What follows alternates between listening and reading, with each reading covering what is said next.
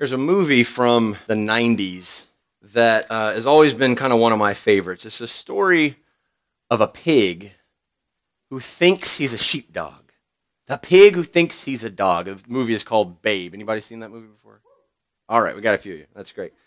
So Babe is a young pig who comes to live on the farm of Arthur Hoggett.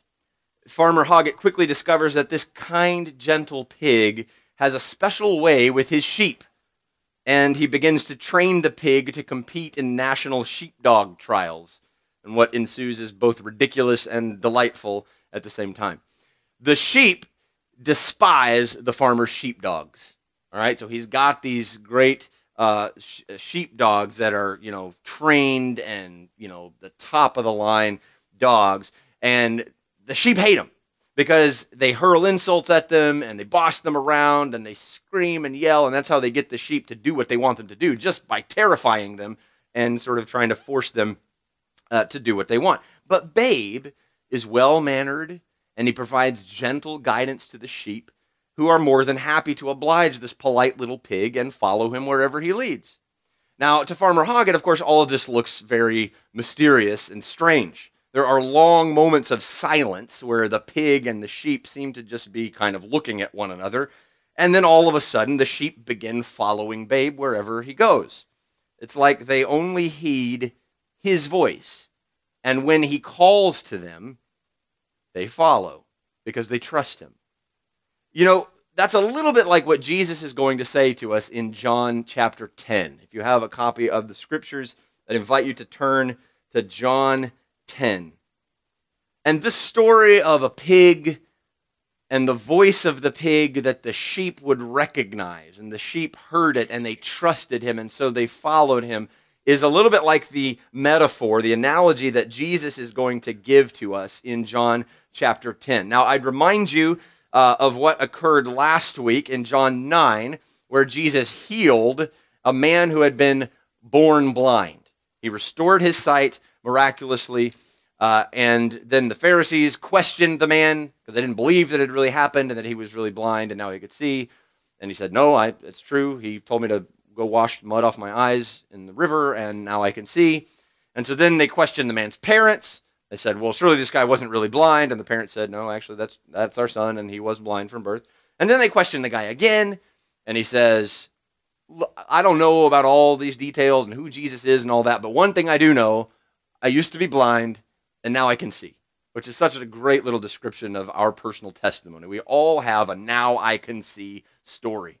Anyone who has met Jesus and been transformed by faith in him knows I used to be blind, and now I can see. There's a, there's a story in there in each of our lives. And so the, the man formerly blind declares again, I used to be blind, but now I can see because of this Jesus. And so they kick him out of the temple. Uh, they kick him out of the church, and uh, Jesus comes and finds him. And he says, Do you believe in the Son of Man? And the blind man said, If you tell me who he is, I will believe. And so Jesus says, You have seen him, right? I who am speaking to you am he. And so he says, Lord, I believe. And he worshiped him. Now, the Pharisees, the religious leaders, these are the guys with the, the power in, uh, uh in the Jewish society uh, and they're kind of the leaders of the religion and the, the temple offerings and all these things, the teachers of the law, they overhear this conversation with Jesus and they say, Wait a minute, are you saying that we are blind? And Jesus said, if you, were not, if you were blind, you would have no guilt. But now that you say, We see, your guilt remains. In other words, because you think you have no need of me, you have no need of grace and mercy and forgiveness, you are without.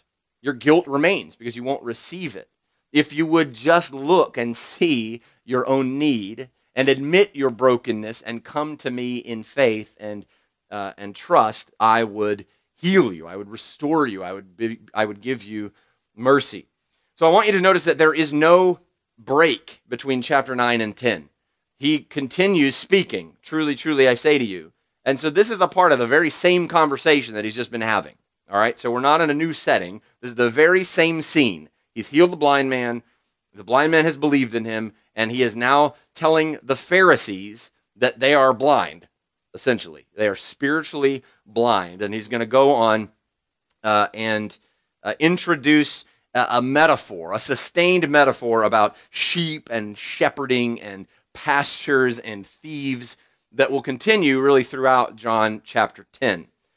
At first, he gives no explanation. He just sort of shares this mysterious analogy. So let's read the first six verses of John chapter 10, where Jesus just lays out this metaphor, if you will.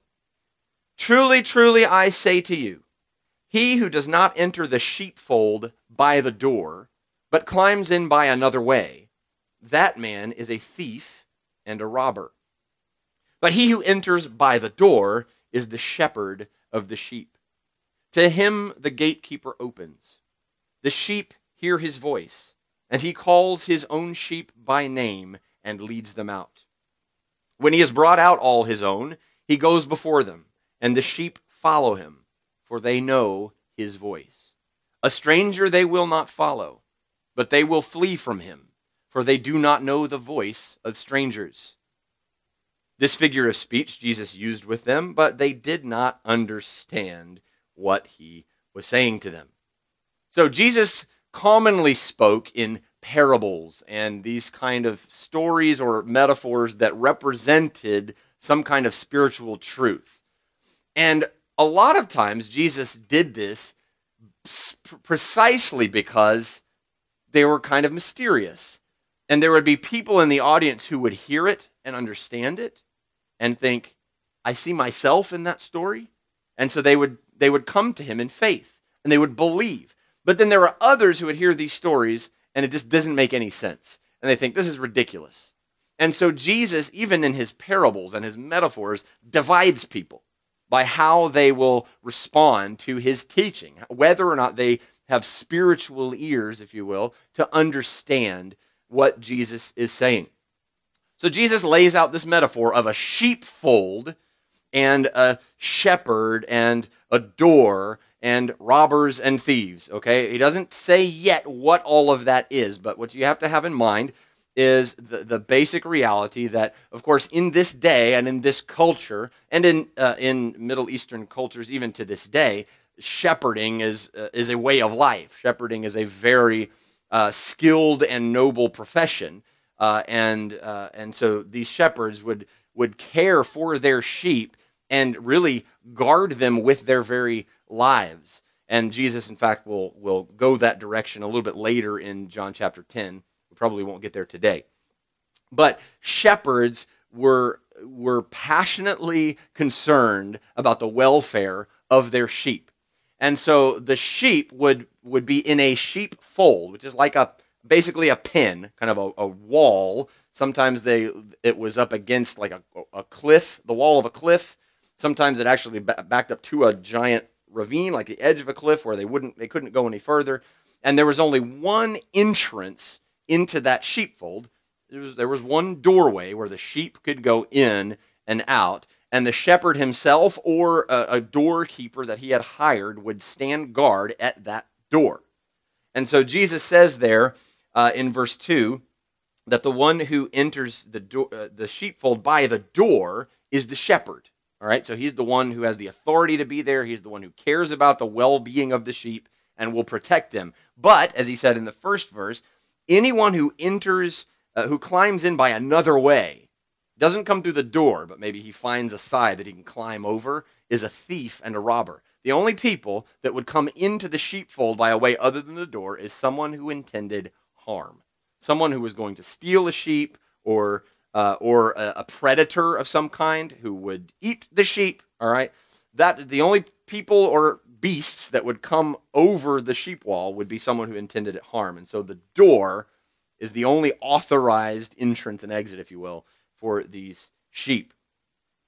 And the shepherd had such a relationship with his sheep and a special call that he would do that the sheep recognized his voice.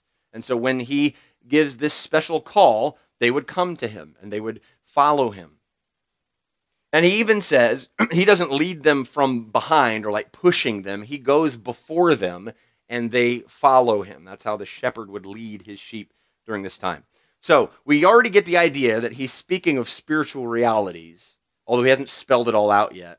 But of course, his audience, these Pharisees, the ones trained in the law, the ones who have it all together, they don't get it. They think this is ridiculous. What is he talking about?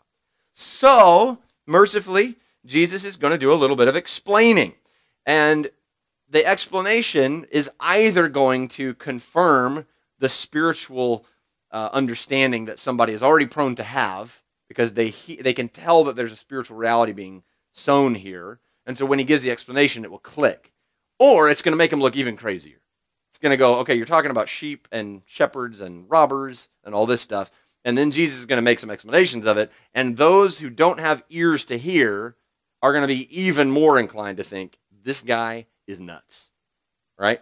It's the classic Jesus is either a lunatic or a liar or he's Lord, right? That C.S. Lewis kind of put forward in those three things. So he continues down this pathway, and people are either going to think this man is a lunatic or he really is who he says he is. He really is the Son of God. So he's going to tell us in verses 7 and 8 that Jesus himself is the door. So, of that sheepfold, the door, that one authorized entrance in and out of the sheepfold, he himself is that door. Look in verses 7 and 8. So Jesus again said to them, Truly, truly, I say to you. And when he says truly, truly, he means pay attention. I mean this. For real. All right? Truly, truly, I say to you, I am the door of the sheep. All who came before me are thieves and robbers, but the sheep did not listen to them. This sounds a bit like what Jesus will say in just a few chapters in John chapter 14 when he tells the disciples that he's going to go away, speaking, of course, of his resurrection and then ascension back into heaven. He says, I'm going to prepare a place for you. And one of the disciples says, Well, how can we know where you're going? How can we get to the Father with you? And Jesus says in John 14, 6, I am the way and the truth and the life. No man comes to the Father except through me. Jesus makes no apologies about this boldly exclusive claim to life this boldly exclusive claim to one and only one pathway to God, and it is Him. Jesus says, I am the way and the truth and the life. If you want to come to the Father, you want to worship God, you've got to come through me. You've got to worship me. You've got to believe in me. And he's expressing that very same truth with this metaphor of a sheepfold and a door. When he says, I am the door, what he's saying is, Nobody gets into my sheepfold, right? My sheep, the people that I protect, that I care for, that I call, the ones I'm responsible for. Nobody comes into that sheepfold except by coming through the door. That's me. That's Jesus. And so when he said anybody else who comes in a different way is a thief and a robber, then he says very plainly in verse 8, any everyone who came before me is a thief and a robber. Who do you think he's t- referring to? He's talking to these Pharisees, these religious leaders who strap all of these heavy burdens of law and obedience and requirements and restrictions around people. He says, You've got to live up to this. You've got to follow all these standards in order to be acceptable to God. So when Jesus says, The ones who came before me were thieves and robbers, he's calling their number. He's looking at them and he's saying, You are thieves and robbers. You intend harm to my sheep. You have not faithfully shepherded the people of Israel, the, the, the people of God. You have not faithfully shepherded them. In Matthew 7, verse 13, Jesus said this Enter by the narrow gate, for the gate is wide and the way is easy that leads to destruction and those who enter it are many. The wide gate to destruction, to death, to eternal separation from God. Many find that gate. It's easy, it's wide, it's natural. That's what we're inclined to do, right? In our sin, in our rebellion against God, we want what we want and we want it now, and nobody can tell me otherwise. I define reality for myself. I do what I want. That's a wide gate, and it leads to destruction, and many enter it. For the gate is narrow, and the way is hard that leads to life, and those who find it are few. It's tragic truth that those who find true life, those who find eternal hope, those who enter the sheepfold, if you will, and find the protection and the provision of God through Jesus Christ, are comparably few to those who find this wide gate and enter this wide gate that leads to destruction. And so Jesus sets himself up as the only true pathway to God. And he calls the Pharisees, the uh, robbers and, and thieves, essentially false shepherds. Look in verse 8. All who came before me are thieves and robbers. I want you to consider a passage in the Old Testament, the book of Ezekiel. Um, in fact, this will come into play a bit next week or the week after, um, where we see Jesus interacting uh, during the festival of Hanukkah, called the Festival of Lights. Uh, because a part of the Hanukkah liturgy for the Jewish people comes from Ezekiel chapter 34, and it's about shepherding. It's about faithful and unfaithful shepherds in, uh, in the, the people of Israel, in their nation. And in Ezekiel chapter 34, verses 1 through 6, we get this picture of an unfaithful shepherd, leaders of God's people who have led them astray, who have not faithfully guided and protected them. The word of the Lord came to me Son of man, prophesy against the shepherds of Israel. Prophesy and say to them, even to the shepherds, Thus says the Lord God Ah, shepherds of Israel, who have been feeding yourselves. Should not shepherds feed the sheep? You eat the fat. You clothe yourselves with the wool. You slaughter the fat ones, but you do not feed the sheep. The weak you have not strengthened. The sick you have not healed. The injured you have not bound up. The strayed you have not brought back. The lost you have not sought. And with force and harshness you have ruled them. So they were scattered because there was no shepherd, and they became food for all the wild beasts. My sheep were scattered. They wandered all over the mountains and on every high hill. My sheep were scattered over all the face of the earth, with none to search or seek for them. This is an indictment in the prophet Ezekiel, a few hundred years before Christ is on the scene, calling out the leaders of Israel who had led the people astray led them perhaps to worship false gods in many times, led them to make unholy alliances with, uh, with idol worshiping nations and people that did not uh, worship the true God. And so this is a, a prophetic uh, call against these false shepherds. And Jesus essentially makes that same charge against the Pharisees in this day the ones who are in charge of the law, the ones who are in charge of temple worship, the ones who are leading the people of Israel at this time, he is saying, You have been unfaithful shepherds. You are like a thief and a robber. And I think this has implications for us today as well, because we need to think about what leaders we're willing to hear, what leaders we will give credit to and trust. Gary Burge says the final test of a shepherd's credentials is his or her fidelity to the leadership of Jesus. When someone makes a claim on the sheep, when a new voice emerges over the horizon, the first question we should ask is whether this voice echoes the voice of Jesus we know in the scriptures. So, someone who had claimed to be a leader of God's people, to speak for God, we need to make sure that what they are saying and how they are leading and how they are living points us back to Jesus, points us back to the voice of Christ in the scriptures, the voice that says, Come to me, ye who are heavy laden, and I will give you rest. Not the voice that straps on another ton of obedience and law and requirements and says, Do that if you want to measure up. That's a thief and a robber. Leaders who don't lead us toward the truth of Jesus and the gospel are simply not to be trusted.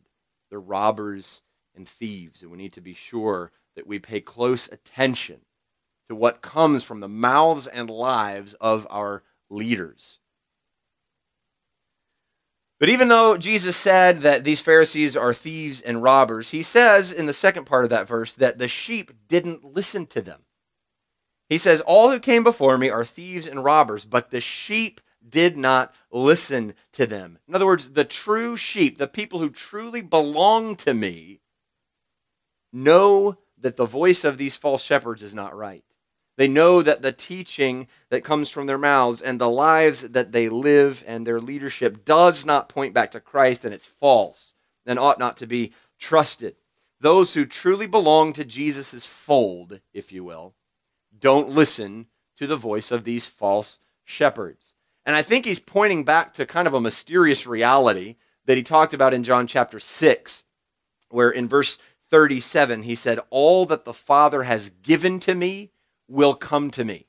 So Jesus speaks of a group of people, a group of sinners who God has gifted to Jesus as his own, as his people. And so when he says, Those who are mine will not follow the voice of the false shepherd, they will come to me. They know my voice. They will come when I call them. He's essentially saying, The ones that God has entrusted to me as his people, they know they recognize the truth, they recognize my voice, and they follow. Who are we listening to? What leaders do you trust? What voices do you allow into your mind and heart? We need to exercise discernment in the voices that we choose to hear. And we need to make sure that we are that, that they are leading us toward Christ and Him alone faith in Jesus, Jesus in my place. I couldn't do it, so Jesus did it for me. That is the gospel. And we need to make sure that those who are speaking to us, those who have our ear, are telling us the truth, are telling us who we are in Christ, who we are now that He has rescued and redeemed us. So everyone who came before me is a thief and a robber. But the true sheep, the ones who belong to me, don't listen to them. Verse 9, he says again, I am the door. If anyone enters by me, he will be saved and will go in and out and find pasture. If anyone enters by me, he will be saved and will go in and out and find pasture. And I think those are two sides of the same coin. Saved has to do with the safety of the sheepfold. Because the sheepfold is where the shepherd would, would lead the sheep to spend the night. And he would stand guard at the door to make sure that no predators from the outside would come in and do them harm. Because you have to, something that we don't often consider because of the world and the culture and the, the geography that we live in, is that the desert is a dangerous place.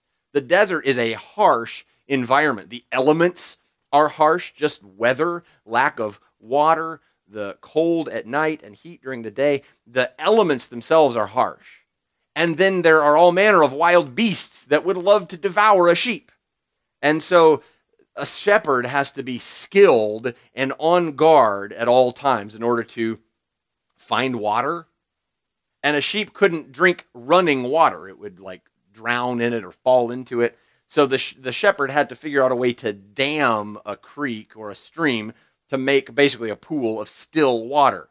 In Psalm 23, the kind of most classic, most well known uh, passage about shepherding, that's where it says, You lead me beside still waters. It's because the shepherd has crafted and created a pool of still water where the sheep can safely drink. It takes a skilled shepherd to find pasture and enough food for the sheep to eat and to keep the flock safe at night from the predators that might come to it. So it's a dangerous landscape.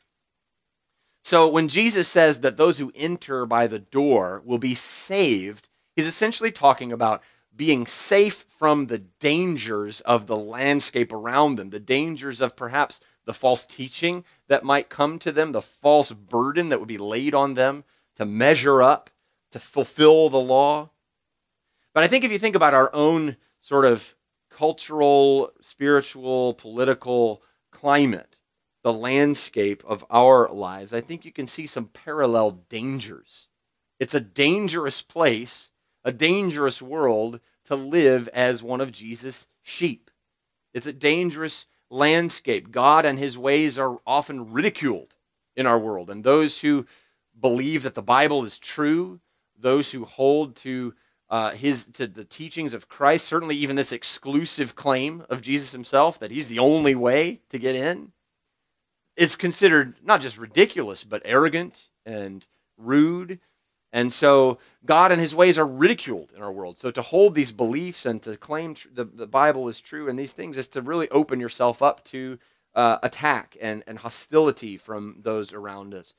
The world we live in is a, is a morally relative place. So moral relativism says basically what's right for me might not be right for you, and what's right in one situation might not be right in another. It's a little bit like Elsa in uh, the song Let It Go. No right, no wrong, no rules for me. I'm free, right? That's what she says in that song. Cute song. It's a really nice song. But think about the words, uh, okay? All right. So that's what people think of as freedom. Freedom means I got no rules. I do whatever I want. I define my own reality. That's not that's not the way that, that God's word says it. God's word tells us that God had some things in mind when he created the world and he created people and he created us in certain ways. He created us male and female in his image and he had a purpose for us to know him and to be in relationship with him and to care for the world that he made. But that's not the way that our culture is. That's not the way that our world thinks. Our world thinks I am totally and completely autonomous. In other words, I govern my own life. I set my own rules. What's right for me is right, period and you can do what you want and leave me alone. That's a dangerous landscape for those who hold to absolute claims on truth and reality. It's not well accepted in our day and time. We are surrounded by godless entertainment. We have, speaking of worship and like what we value most, if this culture does not worship entertainment, I don't know what it worships.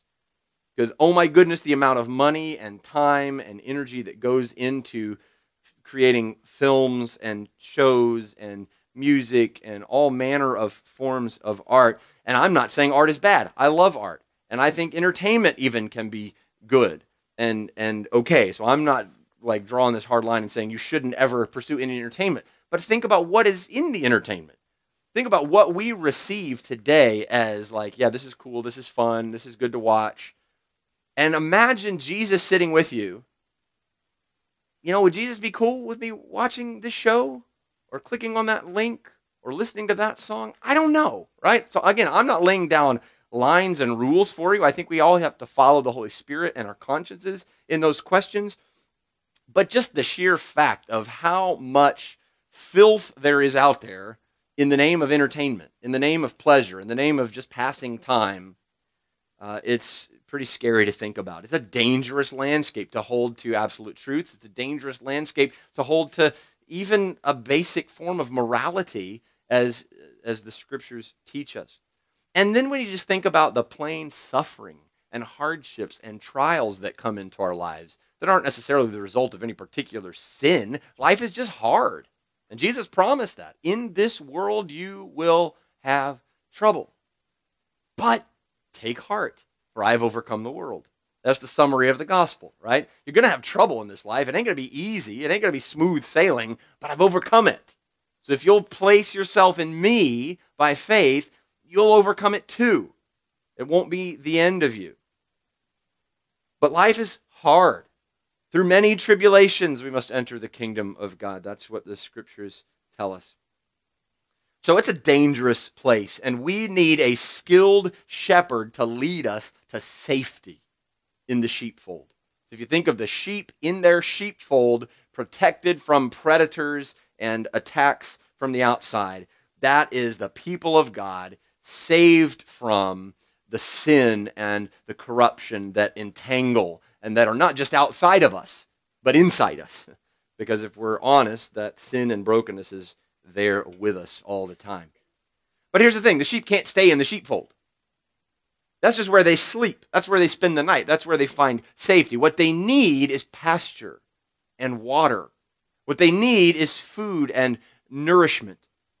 Going back to that passage in Ezekiel, we have the other the opposite uh, kind of leadership described for us in verses 11 through 16 of, of Ezekiel 34. He's already denounced the, the false shepherds, the unfaithful shepherds. Now in verse 11 through 16, he says this For thus says the Lord God, Behold, I myself will search for my sheep and will seek them out. As a shepherd seeks out his flock when he is among his sheep that have been scattered, so will I seek out my sheep, and I will rescue them from all places where they have been scattered on a day of clouds and thick darkness. And I will bring them out from the peoples and gather them from the countries and will bring them into their own land. And I will feed them on the mountains of Israel by the ravines and in all the inhabited places of the country. I will feed them with good pasture, and on the mountain heights of Israel shall be their grazing land. There they shall lie down in good grazing land, and on rich pasture they shall feed on the mountains of Israel.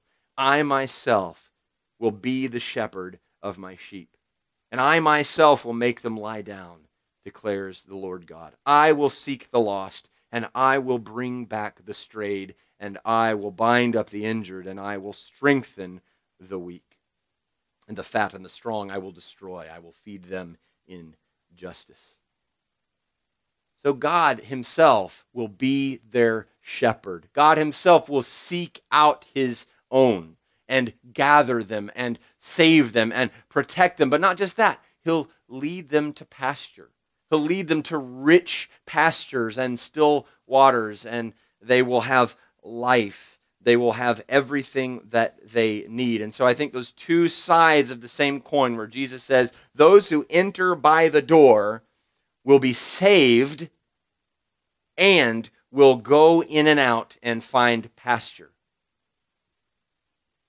Knowing Jesus is the only way to find fulfillment satisfaction, provision. How often do we look somewhere else for that? Wonder if you tend to look to something else for your satisfaction or to be fulfilled or have that sense of, of meaning in your life. Maybe it's a relationship that you almost idolize, a relation, a particular relationship that you think of as so important. This is what's going to fulfill me. Maybe it's food. You're comforted by food. Maybe it's entertainment that we've already talked about. Maybe it's a sense of achievement, right? Advancement at work. People respect me there. I have this reputation. So that's where I find my sense of completeness or my sense of fulfillment. It could be any number of things, but there will always be temptations to find our identity and to find our satisfaction and our fulfillment in something other than in a relationship with God through Jesus Christ. And the truth is, the only way that we'll find pasture, that we'll find still water, is to follow Jesus. It's to know Jesus. It's communion with God through faith. And this leads us to the final verse that we'll discuss today, and, and one of the most beautiful uh, promises and well known promises in all the scriptures. Verse 10 The thief comes only to steal and kill and destroy. I came that they may have life and have it abundantly. The going in, in and out, going in and out, finding pasture, that's a picture of abundant life. The sheep who knows his shepherd, the sheep who knows he is safe from the dangers around him, the sheep who knows he has everything that he needs in pastures and in still waters is the sheep who's living the abundant sheep life, right? That's the best life a sheep could possibly live. Jesus says that if you come to God through me, if you recognize me as your shepherd, if you'll follow me, if you'll trust me, if you'll know me, you'll have abundant life. Not just life, but life abundantly. That means full. That means complete. That means spilling over. That's the kind of life Jesus wants us to have. Now, please don't read this verse and think that means God wants me to get rich. Because believe me, even this week in preparing for this message, I saw videos where preachers say that's exactly what this is. Jesus wants you to have the abundant life. That means if you trust him, he'll give you that new car. He'll give you that fancy house. You'll never be sick. That's the kind of trash that is out there and proclaimed in the name of Christ. That's false. That's not abundant life. Abundant life isn't health and wealth and prosperity and everything that I've ever imagined and dreamed of. That's not abundant life. Because think about some of the people that you know or that you've seen in, your, in, in the world who have everything. Are they happy? Are they fulfilled? Are they living abundant life? I don't think so. I don't think so. Abundant life is not having everything you've ever wanted to have and more. Abundant life is knowing Christ. Abundant life is following Christ in faith. He says later in John 17, verses 3 and 4, This is eternal life, that they know you, the only true God, and Jesus Christ, whom you have sent. That's what life is.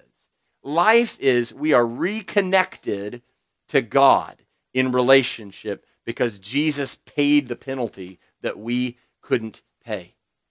Jesus lived the life that we couldn't live, and he took our sins upon himself to make us right with God again. And he rose from the dead to defeat death and hell and to say that anyone who comes to me will not just live now, and not just live abundantly now, but will live forever in my very presence. That's life. That's why John wrote this gospel.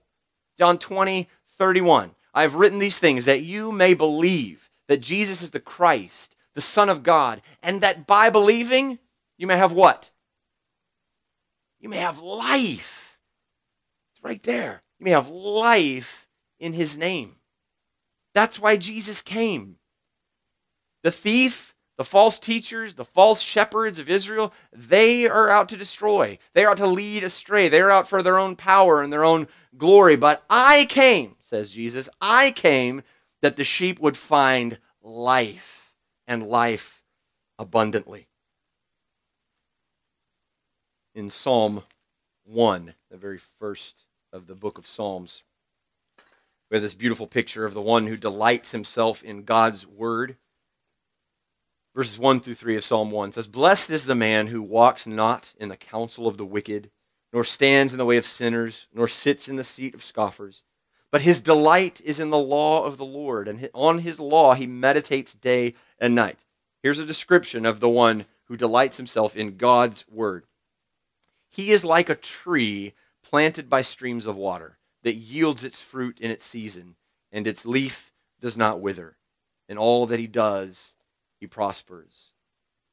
The abundant life that Jesus came to bring is the life that is reconnected to its purpose. Because you were created by God with a purpose. God had something in mind when He made you, when He brought you to life. God had a plan and a purpose for you and for your life.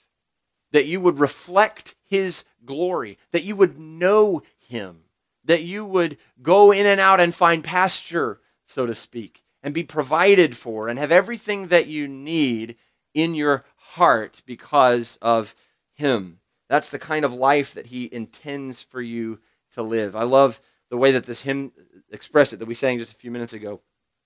One of the verses of Great is Thy Faithfulness just kind of lists blessings that are ours through Christ pardon for sin and a peace that endures thine own dear presence to cheer and to guide. God's present with us, He's in our lives with us all the time. Strength for today and bright hope for tomorrow.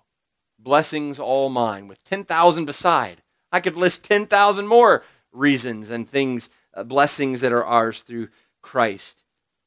But just to think about the, the ways that God loves us, the ways that God provides for us, the ways that He protects us, the ways that He expresses his personal care for us in our lives is a beautiful thing. So Jesus would warn us to be sure that the voices we're listening to are reminding us of the truth, are reminding us of who he is, and ultimately of who we are in him. Because Jesus took our sins, because Jesus rose again, he is now inviting us into a relationship with him. I'm the door. If anyone will come through me, if anyone enters by the door, he will be saved. Then he will go in and out and find pasture. Friends, that's the good news of Jesus Christ. That's the good news of the gospel. I don't know where you are today. I don't know what experiences you've had in your life. I don't know where you stand in relationship to Christ or in your mind or your understanding of yourself or whatever. Whatever brokenness you're, you're carrying with you, because we all carry it. None of us has got this thing all down. None of us has got this all together. We all have brokenness. Some of it's more visible than others. Some of us hide it better than others, but we've all got brokenness. The gospel is bring it.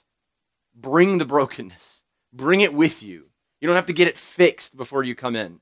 Bring the brokenness. Trust in Christ and let Him take care of it. Let Him help you. Let Him walk with you in that brokenness and perhaps find healing and hope and peace and life. And that invitation is available to each of us, to every one of us, if we will simply receive Him by faith.